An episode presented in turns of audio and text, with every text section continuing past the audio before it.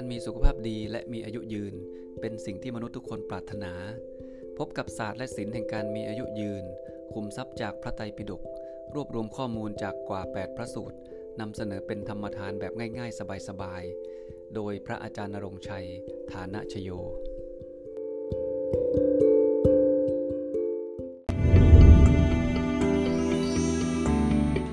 ถวายความเคารพพระภิกษุทุกรูปแล้วก็เจริญพรพวกเราผู้มีบุญมากทุกท่านนะธรรมะที่นำมาฝากพวกเราในครั้งนี้ก็เป็นธรรมะที่สบายๆเนาะพี่ว่าสถานการณ์โลกปัจจุบันเนี่ยมันมีเรื่องของความเจ็บป่วยเนาะการดูแลสุขภาพเนี่ยเป็นเรื่องสำคัญนะครับไม่ว่าเราจะเป็นพระไม่ว่าเราจะเป็นโยมเป็นใครก็ตามนะครับความไม่มีโรคเป็นลาภอันประเสริฐใช่ไหมดังนั้นต่อให้เรามีการศึกษาแค่ไหนมีทรัพย์สมบัติมากแค่ไหนมีครอบครัวที่อบอุ่นมากแค่ไหนถ้าสุขภาพเราไม่ดีแล้วเนี่ยหรือว่าเราอายุไม่ยืนแล้วเนี่ยเราไม่สามารถจะมีความสุขกับสิ่งที่เรามีได้อย่างมีประสิทธิภาพไงจะอยู่กับครอบครัวเขาจะไปเที่ยวกันเราก็ไปไม่ได้เจ็บป่วยอยู่บ้านมีเงินมากแค่ไหนก็ต้องไปหาหมออยู่นั่นแหละเอาเงินไปให้หมอให้โรงพยาบาลหมดดังนั้นพื้นฐานตรงนี้สำคัญที่สุดเลยนะการที่ใครคนนึงจะมีอายุยืนแล้วก็สุขภาพดีซึ่งดังนั้นวันนี้ผมที่ก็เลยได้อยากจะพาพวกเราไปดูซิว่าในพระไตรปิฎกเนี่ยมีคำสอนหรือคำแนะนำหรือว่าศิลปะในการที่จะช่วยให้เราดำเนินชีวิตให้มีสุขภาพดีแล้วก็อายุยืนได้อย่างไรบ้างทั้งภาคทฤษฎีและภาคปฏิบัติซึ่งนักศึกษาธรรมะที่ได้เรียนด้วยกันในวันนี้นะเท่ากับว่าศึกษาพระสูตรมากกว่า8พระสูตร โดยที่ไม่ต้องไปเปิดตำราเองเนาะนี่หลวงพี่เอามาฝากพวกเราเนาะก็ตั้งชื่อเก๋ๆว่า The Art of Longevity เนาะคือศิลปะแห่งการมีอายุขัยที่ยืนยาวแล้วก็มีความสุขนะปัจจุบันนี้นะครับถ้าเรามองไปบนโลกใบนี้เราจะเห็นเลยว่ามีคนที่เขาอายุยืนเนี่ยอายุเกิน100ปีเนี่ยนะหลายคนเลยนะมีคนที่อายุยืนที่สุดนะอายุ122ปีนะครับเป็นผู้หญิงชาวฝรั่งเศสครับแต่ว่าเธอไม่อยู่แล้วนะแล้วก็รองจากนั้นก็มี119ก็มีนะครับ117ที่เหลือเป็น117สีเขียวนี่ยังมีชีวิตอยู่นะเป็นผู้หญิงชาวญี่ปุ่นมนุษย์สามารถมีอายุได้เกิน100ปีไงเพราะว่ามีคนจำนวนมากอยู่ให้เราเห็นนะคำถามคือพวกเราอยากจะอยู่จนอายุเกิน100ไหมดังนั้นวันนี้ลองมาดูว่ามีอะไรบ้างที่พอจะเป็นประโยชน์กับเราในการที่จะเอาไปใช้แล้วก็ช่วยให้เรามีกำลังใจที่จะปรับเปลี่ยนพฤติกรรมแล้วก็ทำให้เราอายุยืนนะคุณตาคุณยายสองท่านเนี่ยเป็นสามีภรรยาที่อายุยืนที่สุดในโลกที่ยังมีชีวิตอยู่ข่าวนี้เมื่อปี2019ปีที่แล้วเองนะครับจาก CNN นะ Oldest Living Couple in the World นะคุณลุงจอนกับคุณยายชาร์ลอตเนี่ยนะสามีอายุ106ผู้หญิงอายุ105เขาต่างกันปีเดียวเองแต่งงานกันมา80ปีตากับยายเป็นนักศึกษาที่มหาวิทยาลัยเท็กซัสนะครับไปเจอกันตอนเรียนหนังสือแล้วก็รักกันเป็นแฟนกันนะแล้วแต่งงานกันเนี่ย80ปีภรรยาสามียังเดินได้ทำกับข้าวได้แต่งตัวสวยๆช่วยตัวเองได้น่าชื่นใจเนาะอายุยืนทั้งคู่เลยทั้งผู้หญิงผู้ชายแล้วก็รักกันมากด้วยก็มีคนไปถามลุงจรว่าอะไรคือความลับหรือเทคนิคในการที่ลุงจรเนี่ยอายุยืนขนาดนี้แล้วก็ความรักของทั้งคู่ก็ยังคงเหนียวแน่นพวกเราอยากรู้ นี่เลยคุณลุงจรบอกว่านะครับมีคีย์เวิร์ด2คำคำว่า moderation กับคำว่า cordial เนี่ยนะคือการใช้ชีวิตแบบพอดีพอดีอ่ะภาษาบ้านเราแบบพอเพียงแบบพอดีพอดี moderation ก็คือแบบไม่สุดโต่งนะครับทางสายกลางว่างั้นเถอะนะครับแล้วก็ให้เอาใจใส่นะภรรยาให้มากที่สุดเห็นอกเห็นใจให้ความรักให้ความอบอุ่นน่าสนใจเนาะทำไมเขาถึงอายุยืนนะครับอันนี้ที่ญี่ปุ่นคุณยายมิเอโกะเนี่ยคุณยายมิเอโกะนากาโอกะเนี่ยหลวงพี่ติดตามเรื่องของคุณยายนี้มาตั้งแต่ปี15นะคุณยายยังมีชีวิตอยู่แล้วยังทำสิ่งที่ยังทำเนี่ยเป็นประจำคือการว่ายน้ำผู้หญิงคนนี้เนี่ยแล้วคุณยายมิเอโกะเนี่ยเริ่มว่ายน้ำตอนอายุ82เพราะอะไรรู้ไหมเพราะแกเจ็บหัวเข่าแกเดินแล้วแกเจ็บหัวเข่าไปวิ่งทำอะไรไม่ได้แล้ว82ปั่นจักรยานก็ลำบาก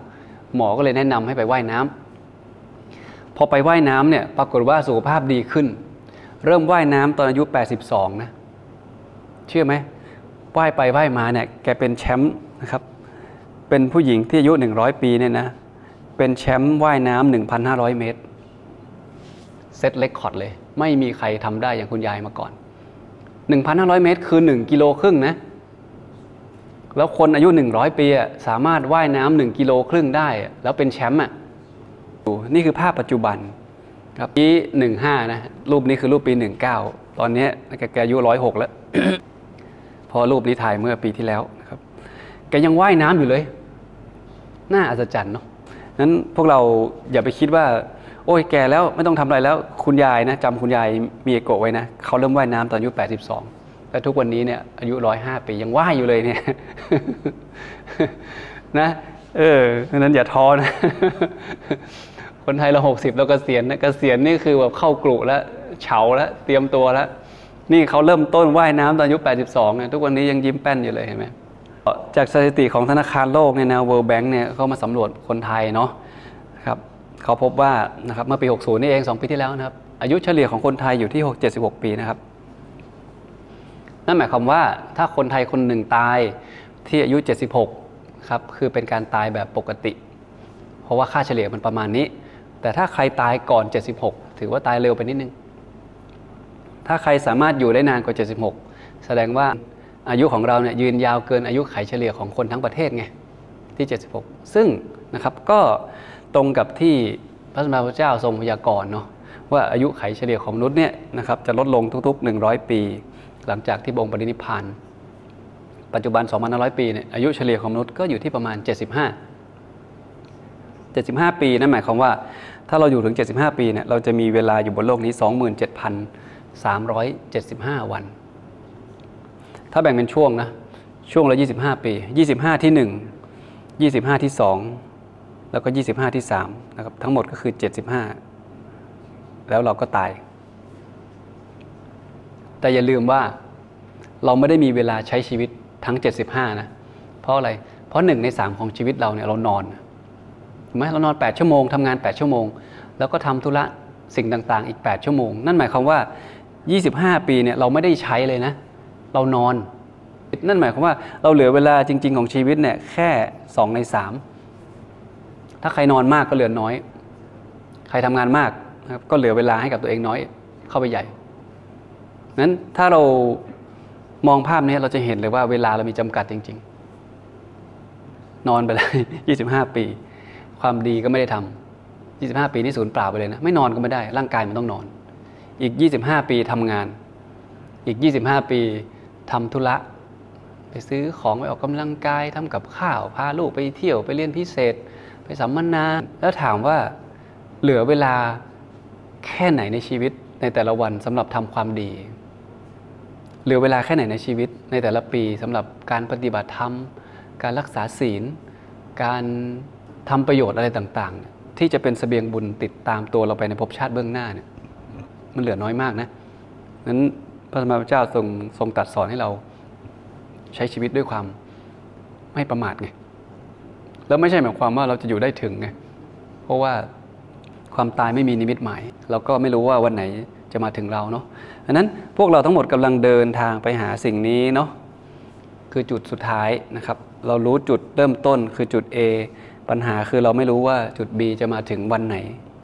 วันเวลาสถานที่และอาการ4อย่างเนี้ยเราไม่ทราบแต่ที่ทราบแน่ๆคือมันมาถึงแน่นอนลองดูนะเฮ้ย75 ปีตอนนี้เราอยู่ตรงไหนละนะลองเทียบตัวเองว่าเราเหลือเวลาเท่าไหร่นะครับจะได้ตั้งตนด้วยความไม่ประมาทเนาะหลังจากที่ได้ไปค้นคว้าเนี่ยก็พบว่ามีหลักธรรมที่น่าสนใจนะครับหลายๆหลักธรรมที่พระพุทธองค์ทรงตรัสสอนพระภิกษุเพื่อให้พระภิกษุได้สติในการที่จะรักษาสุขภาพตัวเองให้มีอายุขัยที่ยืนยาวแล้วในพระไตรปิฎกยังมีการพูดถึงการรักษาโรคด้วยนะโดยหมอชีวกะเนี่ยว่าเป็นโรคลมใช้อะไรรักษาว่าท้องเสียต้องขับถ่ายอะไรคือยาถ่ายที่เหมาะสำหรับพระอะไรเงี้ยมีการพูดถึงความรู้ในทางการแพทย์เมื่อ 2,500 ปีที่แล้วซึ่งสมัยนั้นการแพทย์ยังไม่เจริญเหมือนปัจจุบันไงเขาก็ใช้สิ่งที่มีในท้องถิ่นในพื้นบ้านนั่นแหละไม่ว่าจะเป็นสมุนไพรก็ตามหรือว่าแม้แต่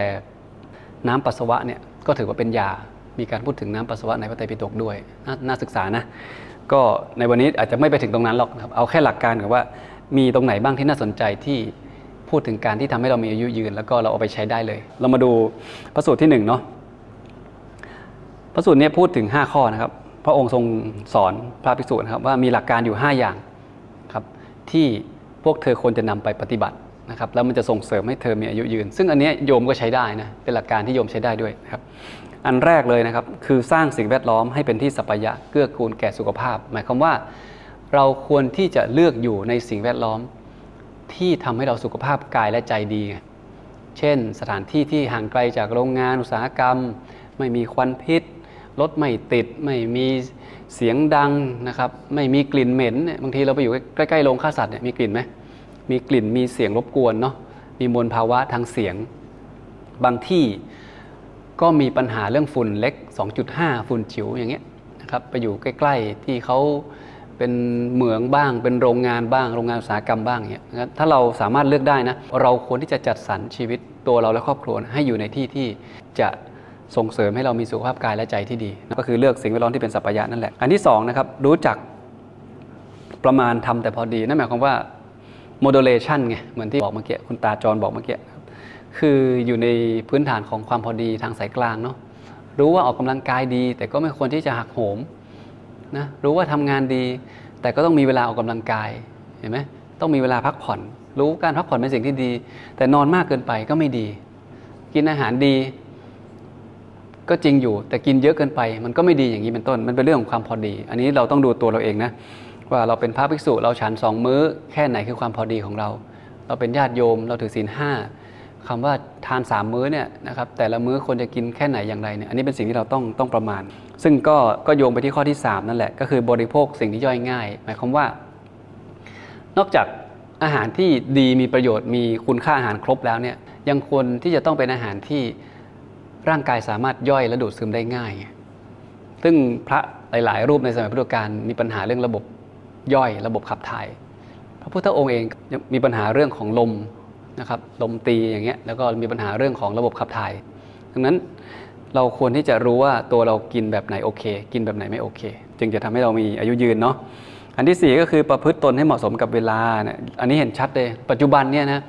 คนกินข้าวไปด้วยเช็คอีเมลไปด้วยตอบไลน์ไปด้วยตอบ Facebook ไปด้วยทำงานไปด้วยพิมพ์คอม5นาทีกินข้าว1ช้อนอย่างนี้เป็นต้นชีวิตเราอยู่อย่างเงี้ยบางทีก็ขับรถไปด้วยตอนเช้าไม่มีเวลาหรอกไปเข้า drive thru เนาะพวกอาหารฟาสต์ฟู้ดทั้งหลายเนี่ยหรือว่าไปตามร้านสะดวกซื้อเนี่ยก็ไปใส่ไมโครเวฟเอาแล้วก็มากินบนรถขับรถไปคุยโทรศัพท์ไปเคี้ยวไปด้วยอย่างเงี้ยนี่คือชีวิตคนปัจจุบันแล้วถามว่าชีวิตอย่างนี้มันจะอายุยืนได้ยังไงกินเวลากินก็ไม่กินแล้วรีบกินเคี้ยวก็ไม่ละเอียดกระเพาะไปถึงกระเพาะก็ทำงานหนักและไม่พอสิ่งที่กระเพาะย่อยนั่นเป็นอาหารไมโครเวฟเป็นอาหารแช่แข็งไม่ใช่อาหารสดเป็นอาหารที่ทำเร็วๆด่วนๆอย่างเงี้ยอันเนี้ยจะทำให้อายุไม่ยืนนะแล้วก็อันที่5นะครับรู้จักถือพรหมจรรย์ตามสมควรนะครับตรงนี้ก็หมายถึงว่าเนื่องจากว่าเราใช้ชีวิตอยู่ในโลกของวัตถุนะครับโลกของวัตถุเราอยู่กับความเร่งรีบเราอยู่กับความเครียดความกดดันตลอดเวลาเนี่ยการที่เราได้ให้โอกาสตัวเองในการปลีกตัวออกมาจากสิ่งเหล่านี้บ้างนะสโลว์ดาวน์บ้างนะถือศีล8บ้างไปวัดบ้างฟังธรรมบ้างถือศีลบ้างไปเดินจงกรมกับเขาบ้างเนี่ยจะทำให้จิตใจของเราสบายขึ้นไงอย่าลืมว่าสุขภาพดีมันไม่ใช่แค่เรื่องกายเนาะชีวิตมันคือกายกับใจต่อให้กินอาหารดีแค่ไหนนะแต่ชีวิตเครียดทุกวันเลยเนี่ยไม่มีทางอายุยืนนะแล้วอย่าลืมว่ามันมีโรคที่เกิดจากความเครียดเนี่ยมากมายมันไม่ใช่แค่เกิดจากการกินไม่เป็นนะเวลาเครียดเนี่ยฮอร์โมนในร่างกายก็หลั่งผิดปกติสารเคมีในร่างกายก็ผิดปกติอันที่ควรหลั่งมันก็ไม่หลั่งอันที่ไม่ควรหลั่งมันก็หลั่งถึงเวลาน้ำย่อยมารอก็ไม่มีอะไรตกถึงท้องพอกินผิดเวลาบ่อยเข้ากระเพาะก็รวนละไม่รู้จะหลั่งน้ำย่อยตอนไหนร่างกายงงถึงเวลานอนก็ไม่นอนแล้วร่างกายมันมีนาฬิกาชีวิตเนาะถึงเวลานี้หัวใจต้องพักถึงเวลานี้กระเพาะต้องพักถึงเวลานี้ตับต้องพักไตต้องพักแต่มันก็ไม่ได้พักไงเพราะว่านอนดึกบ้างตื่นสายบ้างอะไรต่างๆร่างกายจะรวนหมดเลยนะดังนั้นการถือพรหมจรรย์ตามสมควรเนี่ยเป็นเรื่องของการที่เราหันกลับมาดูแลจิตใจเราบ้างเนาะแล้วก็ถ้าเรามัวแต่ไปหมกมุ่นในเรื่องของกามในเรื่องของวัตถุมากเกินไปเนี่ยจะทำให้เราสุขภาพไม่ดีนะถ้าเราสังเกตนะโรคที่คนไทยเป็นเยอะที่สุดจริงๆต้องบอกว่าโรคที่คนทั้งโลกเป็นกันมากเลยนะ มันจะไม่พ้นโรคแถวๆเนี่ยไม่ว่าจะเป็นมะเร็งเบาหวานความดันหัวใจโรคอ้วนถ้าเราไปดูท็อป 10 ของโรคต่างๆที่เกิดกับคนบนโลกนี้นะมันจะมีชื่อของโรคพวกนี้ปรากฏอยู่ด้วยเสมอเลย1ใน10ที่ทำให้คนป่วยแล้วทำให้คนตายซึ่งเป็นสาเหตุที่สามารถป้องกันได้โดยเฉพาะยิ่งโรคที่พูดมาเนี่ยเกิดจากการกินทั้งนั้นเลยเบาหวานความดันหัวใจโรคอ้วนรวมถึงมะเร็งด้วยเกิดจากการกินผิดวิธีกินอาหารไม่ครบกินอาหารไม่เป็นกินอาหารย่อยยากกินอาหารที่มีสารพิษมากเกินไปทำให้เรามีโลหะหนักในร่างกายทำให้ระบบในร่างกายเราผิดปกติแล้วนำเราไปสู่โรคภัยไข้เจ็บต่างๆมากมายเลยความดันกับหัวใจหรือว่าเส้นเลือดตีบเนี่ยมันมาไล่ๆกันมันเป็นพวกเดียวกันถ้าเรากินเนื้อสัตว์มากเกินไปกินไขมันมากเกินไปเนี่ยพวกนี้ก็จะนำไปสู่โรคที่ว่านี่แหละทำให้ระบบต่างๆในร่างกายผิดปกติเนาะกินหวานมากเกินไปกินมันมากเกินไปกินเค็มมากเกินไปเห็นไหมภาพที่เราเห็นเนี่ยเป็นภาพที่มาจากเว็บไซต์ทางการแพทย์ของอเมริกานะบอกว่าสิ่งที่อยู่ในภาพเนี่ยเป็นสิ่งที่หมอแนะนำให้เรากินมีอะโวคาโดด้วยเห็นไหม แล้วก็พวกเบอร์รี่ทั้งหลายเบอร์รี่ทั้งหมดตระกูลเบอร์รี่นะกินได้หมดเลยนะครับพวกตระกูลถั่วผักใบเขียวผักเขียวๆเลยเนี่ยบรอกโคลีเนี่ยพวกขมิ้นชันพวกแฟลกซีดแล้วก็พวกข้าวโอ๊ตอะไรต่างๆเป็นสิ่งที่จำเป็นต่อร่างกายเขาก็จะสอนว่าในหนึ่งมื้อเนี่ยอะไรควรจะกี่เปอร์เซ็นต์อะไรต่างๆอันนี้เราต้องไปศึกษาเนาะวันนี้ไม่ใช่วิชาโภชนาการแต่กำลังจะชี้ให้เห็นว่า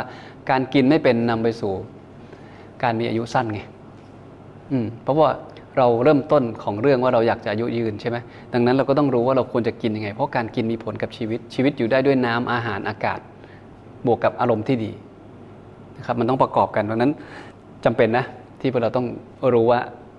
การกินที่ถูกวิธีนะครับเป็นยังไงโดยเฉพาะอย่างยิ่งท่านที่มีโรคที่พูดถึงเมื่อกี้อยู่แล้วเนี่ยต้องหันกลับมาสนใจเรื่องการกินนะครับพวกเราที่ยังไม่มีอยู่แล้วก็ดีนะครับคนหนุ่มคนสาวเนี่ยก็จะได้ป้องกันกันตั้งแต่ต้นนะครับมีพระสูตรที่ต่อจากพระสูตรนี้นะแต่เทศคนละที่กับคนละกลุ่มคนนะครับ3ข้อแรกเนี่ยเหมือนเดิมพระองค์ตัดเหมือนเดิมก็คือจะอายุยืนได้นะต้องอยู่ในสิ่งแวดล้อมที่ดีเป็นสัพพยะนะทำแต่พอดีนะครับไม่เยอะเกินไปไม่น้อยเกินไปแล้วก็กินอาหารที่มีประโยชน์ย่อยง่ายนะแต่มีข้อ4กับข้อ5เพิ่มขึ้นมาอันนี้น่าสนใจนะการรักษาศีลกับการคบคนดีเนี่ยไปเกี่ยวอะไรกับการมีอายุยืนพวกเราลองคิดตามนะอย่าลืมว่าเวลาอ่านพระไตรปิฎกต้องคิดตามทำไมพระองค์ถึงอยู่ๆมาพูดว่าจะอายุยืนได้ต้องรักษาศีลแล้วก็จะอายุยืนได้ต้องคบคนดี นัยยะของพระสัมมาสัมพุทธเจ้านี่ลึกซึ้งนะดูเบาไม่ได้เนาะถ้าเราสังเกตนะ3ข้อแรกเนี่ยเป็นเรื่องของสุขภาพกายเนาะสุขภาพจิตนิดหน่อยว่าเราเสียงรบกวนอะไรอย่างเงี้ยแต่มันเป็นเรื่องของสุขภาพกายนะแต่ไอ้2ข้อหลังเนี่ยหนักไปทางสุขภาพจิตถูกไหมเพราะอะไรเพราะถ้าเราไม่เป็นคนไม่มีศีลแล้วเราก็คบกับคนที่ไม่มีศีลนะอย่าลืมว่าชีวิตเราเนี่ยจะเต็มไปด้วยปัญหาเลยนะเพราะคนรอบข้างเราเนี่ยเป็นคนที่มีปัญหาไงเขาจะหาบหามความทุกข์มาให้เราการกระทบกระทั่งเนี่ยจะเกิดขึ้นอย่างมากมายมหาศาลแล้วพอเราเครียดแล้วเนี่ยอย่างอื่นในชีวิตมันโดนหมดออกไปทำงานเนี่ยนะอยู่บ้านเราอยู่คนเดียวเนี่ยดีอย่าลืมว่าคน2คนอยู่ด้วยกันที่ไหนมีปัญหาทั้งนั้นเลยนะเป็นธรรมชาติของมนุษย์อยู่แล้วต้องหาเรื่องมาทะเลาะกันเนี่ยแล้วยิ่งไม่รักษาศีลด้วยเนี่ยนะโอ้โหมันไม่มีเกราะอะไรที่จะป้องกันเลยว่าเราจะลดการกระทบกระทั่งได้ไงแต่ถ้าเราก่อนออกจากบ้านเราตั้งใจอาราธนาศีล5ก่อนเนี่ยนะอย่างน้อยมันมีเหมือนฉีดวัคซีนไปละว่าจะมีสตินะจะไม่ด่าจะไม่ไปทะเลาะจะไม่ไปโกงจะไม่ไปลักอะไรอย่างเงี้ยจะไม่ไปเจ้าชู้จะไม่ไปดื่มน้ำเมาให้เสียสติอย่างนี้เป็นต้นเนี่ยมันมีภูมิคุ้มกันก่อนจากบ้านไปแล้วไงดังนั้นถ้าทุกคนไม่มีภูมิคุ้มกันเนี่ยการกระทบกระทั่งในสังคมในครอบครัวมันจะเยอะมากแล้วมันจะนำไปสู่สุขภาพจิตที่แย่สุขภาพจิตที่แย่ก็นำไปสู่สุขภาพกายที่แย่พอทะเลาะกันแล้วไปไหนสามีก็ไม่อยากกลับบ้านเราก็ไม่อยากมาเจอคนที่เราไม่ชอบแล้วเราไปไหนก็ไปดื่มเหล้าบ้างไปเที่ยวไปฆ่าเวลาอย่างงี้อย่างนี้บ้างเห็นไหมสุดท้ายสุขภาพเสียมีหลายคนเลยนะครับทะเลาะกันที่ทำงานอะไรต่างๆแล้วก็เครียดก็ไม่อยากกินข้าวกลับมาบ้านก็นอนไม่หลับเอาเรื่องเครียดมาเครียดต่อที่บ้านกินข้าวไม่ได้นอนไม่หลับน้ำย่อยไม่หลั่งสารเคมีสารแห่งความสุขไม่หลั่งชีวิตไม่มีความสุขสุดท้ายถ้าไม่เปลี่ยนงานนะ จมปลักอยู่กับสิ่งแวดล้อมอย่างนั้นนะอายุสั้นแน่นอนเพราะเลือดมันเป็นพิษนะมันเครียดอยู่ทุกวันตลอดเวลาเนี่ยไม่มีความสุขนั้นไปคิดเพิ่มเติมนะอันนี้หลวงพี่ตั้งข้อสังเกตเฉยๆเนาะว่าเอ๊ะทำไมพระองค์ถึงพูดว่าการรักษาศีลแล้วการคบคนดีส่งผลให้เรามีอายุยืนนะโจทย์เป็นอย่างนั้นนะแต่เดี๋ยวตอนท้ายอาจจะได้คำตอบก็ได้นะเพราะว่าพระสัมมาสัมพุทธเจ้ามองไกลกว่าที่เรามองได้ไงท่านมองไกลมากเลยนะทีนี้ตรงนี้น่าสนใจประเด็นนี้เนี่ยคนเถียงกันเยอะว่าเอ๊ะตกลงพระพุทธเจ้าฉันข้าวมื้อเดียวหรือฉัน2มื้อแล้วพระอรหันต์ทั้งหลายท่านฉันมื้อเดียวหรือฉัน2มื้อแล้วพระในสมัยพุทธกาลฉันมื้อเดียวหรือฉัน2มื้อแล้วการฉันแบบนี้มีผลกับการมีอายุยืนด้วยหรือไม่อย่างไรนะท่านบอกว่าในพระสูตรนึงท่านบอกว่าภิกษุทั้งหลายเราฉันอาหารมื้อเดียวแล้วท่านบอกอานิสงส์นะท่านบอกพระนะว่าอานิสงส์หรือประโยชน์ของการฉันมื้อเดียวคืออะไรนะ1นะครับมีอาพาธน้อย2มีความกระปรี้กระเปร่า3มีพลานามัยสมบูรณ์4นะครับมีความสุขตัวเบากายเบามีความสบายกายว่างั้นเถอะภิกษุทั้งหลายมาเถิดแม้เธอทั้งหลายก็จงฉันอาหารมื้อเดียวเถิดเธอทั้งหลายเมื่อฉันอาหารมื้อเดียวแล้วจักรู้สึกว่ามีสุขภาพดีมีโรคน้อยกระปรี้กระเปร่าพลานามัยสมบูรณ์และอยู่สำราญเหมือนพระองค์ท่านไงน่าสนใจเนาะแต่พอไปอ่านอีกพระไตรปิฎกนึงเขาไม่ได้ใช้คำนี้นะเขาใช้คำว่าฉันอาสนะเดียวซึ่งก็ต้องนำไปสู่การตีความนะอ่านอะไรอย่าเพิ่งเชื่อนะต้องนำไปสู่การตีความว่าเอ๊ะฉันอาสนะเดียวหมายถึงอะไรก็ต้องไปดูในอรรถกถาอรรถกถาคืออะไรอรรถกถาคือแฮนด์บุ๊กของพระไตรปิฎกคือคำอธิบายพระไตรปิฎกถูกไหมแต่อย่าลืมว่าอรรถกถามีหลังพระไตรปิฎกเกือบ 1,000 ปีเพิ่งมีคนมาอธิบายพระไตรปิฎกเนี่ยพันปีให้หลังดังนั้นสิ่งที่อยู่ในอรรถกถาหมายความว่าครูบาอาจารย์หรือว่าพระอาจารย์หรือว่าผู้รู้เนี่ยพยายามที่จะเข้าใจสิ่งที่อยู่ในพระไตรปิฎกพันปีก่อนหน้านั้นดังนั้นถึงบอกว่าเวลาเราศึกษาพระไตรปิฎกเราจะต้องจินตนาการว่าเราไปอยู่ตรงนั้นบริบทเป็นอย่างนั้นพระพุทธเจ้าตรัสกับคนกลุ่มนั้นที่หมู่บ้านไหนเป็นฤดูกาลอะไรเขาเป็นใครมีปัญญามีการศึกษามีฐานะวรรณะชั้นไหนต้องเอาสิ่งเหล่านี้มาประกอบแล้วเชื่อมโยงถึงจะเข้าใจนะครับอันนั้นเป็นการตั้งข้อสังเกตนะแต่ในที่นี้จะบอกพวกเราว่าพระสูตรนี้ว่าอย่างนี้เราก็ว่าอย่างนี้ไปก่อนเนาะนะครับเดี๋ยวเรามาลองสืบค้นหาคำตอบกันดูว่าเอ๊ะตกลงพระองค์ฉันมื้อเดียวจริงหรือเปล่าเอ๊ะแล้วตกลงพระภิกษุทั้งหลายเขาฉันมื้อเดียวจริงหรือเปล่าเผื่อในที่นี้หลวงพี่หลายรูปอาจจะเปลี่ยนใจมาฉันมื้อเดียวพระสูตรนี้นะพระพุทธองค์ครับตัดให้พระภิกษุฟังเนาะแล้วหนึ่งในพระภิกษุนั้นเนี่ยมีพระที่ชื่อว่าพัทธาลิเนี่ยนะจำชื่อนี้ไว้ให้ดีนะพระสูตรนี้ทำให้เราเข้าใจชัดเจนขึ้นว่าเอ๊ะจริงๆฉัน2มื้อได้นี่หรือฉันมากกว่า1มื้อได้นี่พระพัทธาลิบอกว่าเมื่อพระพุทธเจ้าตัดแบบเมื่อกี้เสร็จแล้วเนี่ยนะก็ได้ทีเลยก็กราบถวายรายงานแบบกราบทูลพระสัมมาสัมพุทธเจ้าเลยว่าข้าแต่พระองค์ผู้เจริญข้าพระองค์ไม่สามารถฉันอาหารมื้อเดียวได้นะครับเพราะอะไรเพราะเมื่อข้าพระองค์ฉันอาหารมื้อเดียวเนี่ยจะมีความกระวนกระวายและมีความเดือดร้อนก็คือไม่อิ่มนั่นแหละฉันมื้อเดียวมันไม่อิ่มนะครับพัทธลิพระองค์บอกว่าพัทธลิถ้าอย่างนั้นนะเธอรับนิมนต์ณที่ใดแล้วพึงฉันณที่นั้นเสียส่วนหนึ่งนะครับแล้วก็นำอีกส่วนหนึ่งมาฉันได้เมื่อเธอฉันอาหารได้อย่างนี้ก็จักดำรงชีวิตอยู่ได้ไงเห็นไหมเพราะว่าพระสัมมาสัมพุทธเจ้ายืดหยุ่นสุขภาพคนไม่เหมือนกันคือโดยกติกาแล้วเนี่ยนะพระจะฉันหลังจากมื้อเพลไม่ได้ก็คือตั้งแต่พระอาทิตย์ขึ้นนะครับพระอาทิตย์ขึ้นหมายว่าเรายื่นมือออกไปแล้วเราเห็นลายนิ้วมือเราเนี่ยก็คือสว่างแล้วนะครับเราก็เริ่มทำกิจกรรมของเราได้ละพอไปบิณฑบาตอะไรกลับมาเสร็จเนี่ยเราก็ฉันเช้าใช่ไหมจากเช้ามาถึงเพลเนี่ยนะครับถ้าเป็นเมืองไทยเนี่ยเขาก็จะตัดที่ประมาณเที่ยงครึ่งถ้าเกินเที่ยงครึ่งไปแล้วเนี่ยดูไม่ดีละดังนั้นเวลาเราเดินทางไปไหนเนี่ยจะติดเพลเนี่ยโยมก็ช่วยดูพระด้วยนะหาร้านอาหารให้ท่านฉันหลวงพี่ก็ต้องเตือนกันด้วยนะโอ้มันไม่ได้แล้วเดี๋ยวมันจะเกินเอาเที่ยงครึ่งประมาณเที่ยงครึ่งเลยจากนั้นไปเนี่ยห้ามฉันเป็นอาบัติพระฉันไม่ได้ในอรรถกถาอธิบายว่า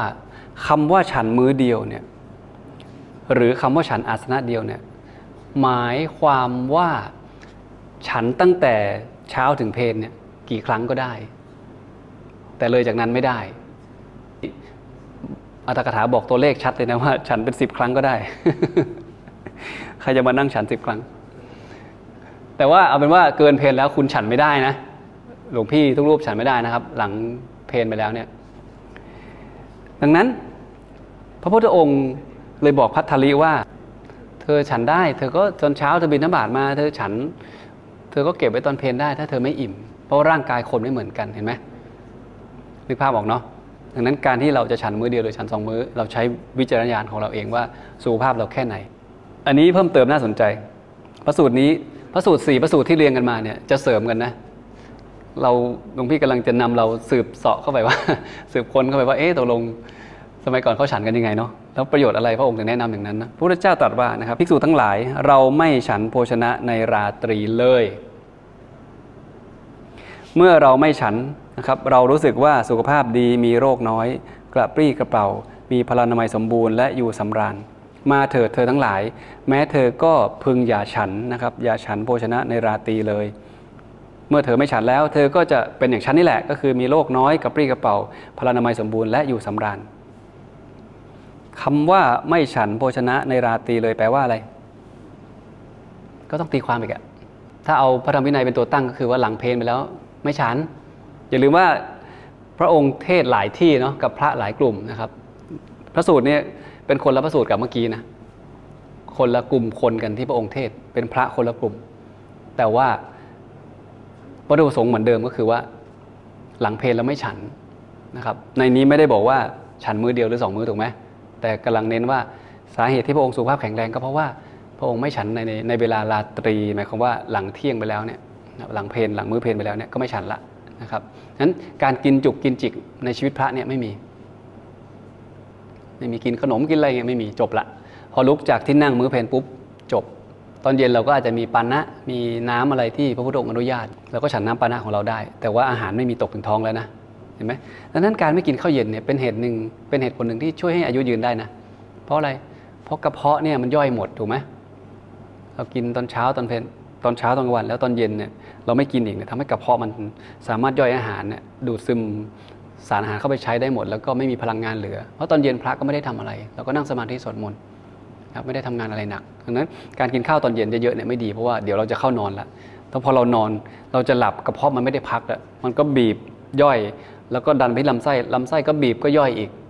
ทั้งที่ตัวเนี่ยนอนอยู่แต่เอาระบบอวัยวะข้างในมันไม่ได้นอนใช่ไหมระบบการหลั่ง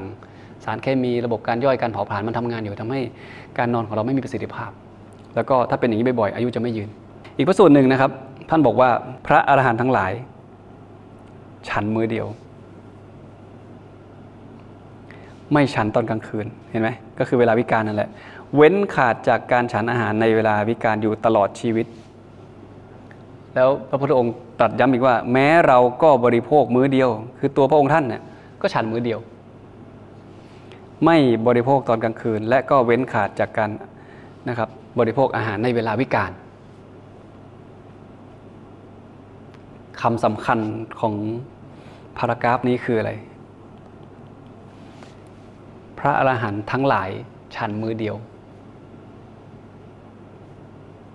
พระพุทธองค์ก็ฉันมื้อเดียวครับแต่มีคนไปทึกทักว่าเห็นไหมพระทุกรูปฉันมื้อเดียวไม่ใช่นะ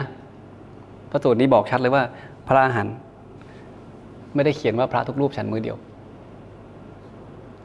ก็จะฉันมื้อเดียวได้ไงก็เมื่อกี้พระนี่ยังฉัน2มื้อเลยภัททลิเนี่ยพระพุทธเจ้าอนุญาตด้วยฉันได้เธอแบ่งไว้สิเห็นไหมถ้าไม่ได้ว่าเห็นไหมนั้นไม่ต้องมาเถียงกันนะใครอยากฉัน2มื้อก็ฉันใครอยากฉันมื้อเดียวก็ฉันใครไม่อยากฉันเนื้อสัตว์ก็ไม่ต้องฉันใครอยากฉันเนื้อสัตว์ก็ฉันเพียงแต่ว่าต้องไม่เป็นเนื้อ10อย่างที่พระองค์ห้ามเท่านั้นเองเนื้อเสือเนื้อสุนัขเนื้ออะไรพวกเนี้ยเนื้อหมีอะไรอย่างเงี้ยนะครับเนื้อสิงโตเลยคือเนื้อช้างห้ามฉันมีผลของมันอยู่นะครับแต่วันนี้ไม่อธิบายในส่วนนั้นเอาเป็นว่าใครจะเวจิเทเรียนนะใครจะวีแกนใครจะไม่กินกระเทียมใครจะไม่กินไข่ตามสบายเลยครับหลวงพี่แต่ว่านะครับให้มันอยู่ในกติกาที่พระพุทธองค์วางไว้เนาะนี่เราดูกรอบใหญ่กันนะครับที่เจ๋งไปกว่านั้นพระสมเด็จพระเจ้าบอกเลยว่าเหตุผลที่ทำให้คนอายุยืนหรือว่ามีโรคน้อยคืออะไรอันนี้สาวอีกพระสูตรนึงนะคนละเล่มกันด้วย ดังนั้นไม่ใช่ว่าอยู่ๆมันจะฟลุกอายุยืนนะต่อให้กินอาหารดีอากาศดีอยู่ในสิ่งแวดล้อมดีอารมณ์ดีนะก็ไม่แน่ว่าเราจะอายุยืนอย่าลืมว่าพุทธศาสนาเราสอนเรื่องกฎแห่งกรรมเนาะบางคนเนี่ยมีทุกอย่างพร้อมแต่ตายเร็วพระสูตรนี้ทำให้เราได้คิดนะว่ามันมีอย่างอื่นประกอบกันนะการมีอายุยืนเนี่ยบุคคลบางคนในโลกนี้นะครับเป็นหญิงก็ตามเป็นชายก็ตามนะเป็นผู้ละเว้นขาดจากการฆ่าคือไม่ฆ่าเลยนะมีความละอายมีความเอ็นดูนะครับมุ่งหวังประโยชน์เกื้อกูลแก่สรรพสัตว์ทั้งหลายหลังจากที่คนเหล่านั้นเนี่ยนะตายไปแล้วเนี่ยนะเขาจะไปเกิดในโลกสวรรค์นะครับแล้วเมื่อเขากลับมาเกิดเป็นมนุษย์เขาจะเป็นคนที่มีอายุยืนนี่เห็นไหมเป็นความโชคดีของพวกเรานะได้มาศึกษาธรรมะเนี่ยว่าเหตุผลหนึ่งเนี่ยที่สำคัญด้วยนะที่จะทำให้อายุยืนนะนอกจากไปดูแลเรื่องการกินการออกกำลังกายความไม่เครียดอะไรต่างๆแล้วเนี่ยนะต้องละขาดจากการฆ่าพูดง่ายๆคือต้องรักษาศีลนั่นเองรักษาศีล5นั่นแหละรักษาศีล5แล้วจะได้สุคติโลกสวรรค์ใช่ไหมแต่ยังไม่พอนะถ้าได้กลับมาเกิดมาเป็นมนุษย์คนคนนั้นจะอายุยืนเสริมด้วยนะครับบางคนอายุยืนแต่มีโรคมากบางคนอายุยืนแต่มีโรคน้อยเห็นไหมการส่งผลของกรรมเนี่ยซับซ้อนมากนะครับท่านบอกว่าบุคคลบางคนในโลกนี้จะเป็นหญิงก็ตามเป็นชายก็ตามนะเป็นผู้ไม่เบียดเบียนสัตว์ด้วยฝ่ามือบ้างด้วยก้อนดินบ้างด้วยท่อนไม้บ้างด้วยสาตราบ้างนะครับเพราะกรรมนั้นเนี่ยนะหลังจากที่เขาไม่เบียดเบียนสัตว์เนี่ยนะเขาจะไปเกิดในโลกสวรรค์ถ้าไม่ไปเกิดในสวรรค์กลับมาเกิดเป็นมนุษย์ที่ใดนะจะเป็นผู้มีโรคน้อยเห็นไหมเราได้รู้ความลับของชีวิต2อย่างแล้วนะซึ่งไม่มีที่ไหนสอนมีแต่ในพระไตรปิฎกว่าทำอย่างไรจะอายุยืนไอ้6-7 ข้อที่บอกนี่นะอยู่ในสิ่งที่สัพพยะใช้ชีวิตพอดีกินอาหารให้ดีอะไรต่างๆนั่นนะเรายังต้องรักษาศีลไงแค่เรารักษาศีล5เราไม่ฆ่านะอายุจะยืนแล้วเราไม่เบียดเบียนด้วยเนี่ยนะเราจะมีโรคน้อย2อย่างนี้รู้แค่นี้หลวงพี่ก็ว่าสุดยอดแล้วนะเป็นสุดยอดของวิชาแล้วที่จะทำให้เราสามารถที่จะเอามาดีไซน์ชีวิตของเราในภพชาติเบื้องหน้าได้ว่าเฮ้ยเราอยากจะเกิดมามีอายุยืนนะแล้วเราอยากจะเกิดมามีอายุยืนแบบมีโรคน้อยด้วยไงดังนั้นการรักษาศีลไม่ใช่เรื่องเล็กเรื่องน้อยนะพระสูตรนี้ผมพี่ว่าน่าคิดก็ลองคิดตามนะท่านบอกว่าโรค2อย่างนี้นะคือโรคทางกายกับโรคทางใจนี่นะคือพระสูตรนี้บอกว่ามีโรค2อย่างเนาะคือโรคทางกายกับโรคทางใจนี่นะคนทั้งหลายนะเหมือนว่าคนทั้งหมดเลยเนี่ยอาจจะอ้างว่าตัวเองเนี่ยแข็งแรงนะครับไม่เจ็บป่วยเลยนะตลอด1ปีบ้างตลอด10ปีบ้างตลอด50ปีบ้างตลอด100ปีบ้างไม่ป่วยเลยอ้างได้เห็นไหมก็มีคนอายุเป็น100แล้วยังมีแต่ไม่มีใครเลยนะที่จะอ้างว่าไม่มีโรคทางใจแม้สักครู่หนึ่งก็หาได้ยากในโลกนี้เว้นแต่ใครเว้นแต่พระอรหันต์เท่านั้นงั้นชีวิตมนุษย์จะปราศจากความเครียดปราศจากความวิตกกังวลเนี่ยสักนาทีหนึ่งก็ไม่มีอาจจะแข็งแรงไม่เจ็บไม่ป่วยแต่ถามว่าความทุกข์ที่อยู่ในใจเนี่ยนะจะมีสักกี่คนที่กล้าบอกว่าผมไม่มีเลยเนี่ยพระองค์ตัดรับรองเลยว่าไม่มีนะครับมีแต่พระอรหันต์เท่านั้นอย่าลืมว่าสิ่งที่พระอรหันต์ต่างจากพวกเราปุถุชนเนี่ยคือพระอรหันต์ไม่มีทุกข์ทางใจนะความทุกข์ทางกายท่านมีเหมือนเราท่านปวดหัวตัวร้อนท้องเสียเป็นไข้ได้หมดเพราะท่านเป็นมนุษย์ในทางกายภาพเนี่ยท่านเจ็บป่วยได้แต่ทางจิตภาพท่านไม่มีความเจ็บป่วยทางจิตเลยดังนั้นการแข็งแรงของเราเนี่ยมันต้องแข็งแรงทั้ง2ส่วนนะคือแข็งแรงทั้งทางกายแล้วแข็งแรงทั้งทางใจหน้าที่ของเราต้องหาคำตอบให้ได้ว่าทำอย่างไรองค์ประกอบ2 อย่างนี้มันจะแข็งแรงและไปด้วยกันนะจะออกกำลังกายจะกินข้าวจะพักผ่อนนะครับอีกฝั่งหนึ่งคนไม่ค่อยให้ความสนใจเท่าไหร่ในเรื่องของการพัฒนาจิตในเรื่องของสมาธิในเรื่องของการผ่อนคลายในเรื่องของการให้อภัยพวกนี้ครับซึ่ง2 อย่างนี้มันต้องไปด้วยกันไงนะก็จะจบที่สไลด์นี้เนาะบอกว่าความไม่มีโรคเป็นลาภอันประเสริฐนิพพานนะครับเป็นสุขอย่างยิ่งนะครับองค์8ก็คือมรรคในองค์8นั่นแหละเป็นทางอันเกษมประโยคนี้ลึกซึ้งนะครับพระสมเด็จพระเจ้าทรงตรัสสอนมาคันธยะซึ่งมาคันธยะเป็นนักบวชนอกศาสนานะมาฟังพระสูตรเนี่ยมาคันธยะมาถามคำถามพระสมเด็จพระเจ้าหลายอย่างจนสุดท้ายเนี่ยเกิดเริ่มใส่ศรัทธาแล้วก็อยากจะออกบวชนะสุดท้ายก็ได้บวชและสุดท้ายได้เป็นพระอรหันต์ด้วยนะครับนั้นสิ่งที่พระสมเด็จพระเจ้าสอนมาคันธยะเนี่ยในหลายๆคำถามเนี่ยเป็นคำถามที่ลึกซึ้งนะอันนี้ท่านสรุปให้มาคันธยะว่านะครับร่างกายนี้เป็นรังแห่งโรค เป็นดังหัวฝีเป็นดังลูกศรเป็นความลำบากเป็นความเจ็บไข้ร่างกายเนี่ยนะที่เรายึดติดอยู่เนี่ยนะเธอจึงควรที่จะละความกำหนัดละความพอใจในรูปนะครับคือในร่างกายเราเนี่ยในเวทนานะครับในสัญญานะครับในสังขารแล้วก็ในวิญญาณคือขันธ์ 5เนี่ยนะนี่ลึกซึ้งนะครับพวกเราเรียนอริยสัจ 4ไปแล้วเนี่ยเชื่อมโยงได้ไหมเราเรียนเรื่องทุกข์แล้วก็เหตุแห่งทุกข์ไปแล้วเนี่ยอยู่ตรงนี้เลยแล้วท่านชี้ไปที่นิพพานท่านชี้ไปที่มรรคมีองค์ 8ท่านชี้ไปที่ขันธ์ 5อย่าลืมว่าอริยสัจ 4นะครับประเด็นสำคัญอันนึงก็คืออุปทานขันธ์ 5คือตัวทุกข์ไงคือการยึดมั่นในขันธ์ 5เนี่ยเป็นทุกข์ถ้าปล่อยวางตรงนี้ได้นะคือนิโรธเลยนิโรธคืออะไรนิโรธคือนิพพานเลยไงคือวิมุตติเห็นไหมดังนั้นเวลาท่านสอนใครเนี่ยอยู่ที่ภูมิปัญญาของคนคนนั้นเวลาพวกเราศึกษาพระไตรปิฎกผมพี่อยากให้เราเชื่อมโยงให้เป็นว่าจริงๆคำสอนของพระองค์ไม่ได้หนีหลักการเลยนะครับหลักการของอริยสัจ 4เป็นอย่างไรเราสืบไปค้นมาลงที่เดิมจนได้เห็นไหมสุดท้ายมาคันธยะเนี่ยมาคันธยะเข้าใจธรรมะเกิดศรัทธาออกบวชว่าร่างกายมันไม่สวยงามนะแต่พวกเราเห็นตรงข้ามร่างกายสวยงามยึดติดกับมันยึดมั่นกับมันเราเลยปล่อยวางไม่ได้ชีวิตเราเลยเป็นทุกข์อยู่ทุกวันนี้ไงแต่มาคันธยะเข้าใจนะครับสุดท้ายมาคันธยะขอบวชยอมทุกอย่างนะครับไม่ว่าจะนับถืออะไรมายอมทุกอย่างขอบวชแล้วในท้ายที่สุดแล้วเนี่ยนะครับได้เป็นพระอรหันต์รูปหนึ่งในพระศาสนาด้วยก็ลองไปดูเนาะว่าทำอย่างไรเราถึงจะเป็นผู้ที่มีสุขภาพแข็งแรงไม่มีโรคเนาะนะครับทำอย่างไรเราถึงจะเป็นผู้ที่สมบูรณ์พร้อมทั้งความแข็งแรงทางกายแล้วก็ความแข็งแรงทางจิตใจนะครับประเด็นอยู่ตรงนั้นการที่จะมีอายุยืนได้เนี่ยทั้งสององค์ประกอบเนี่ยต้องแข็งแรงไปพร้อมๆกันแล้วที่สำคัญไปกว่านั้น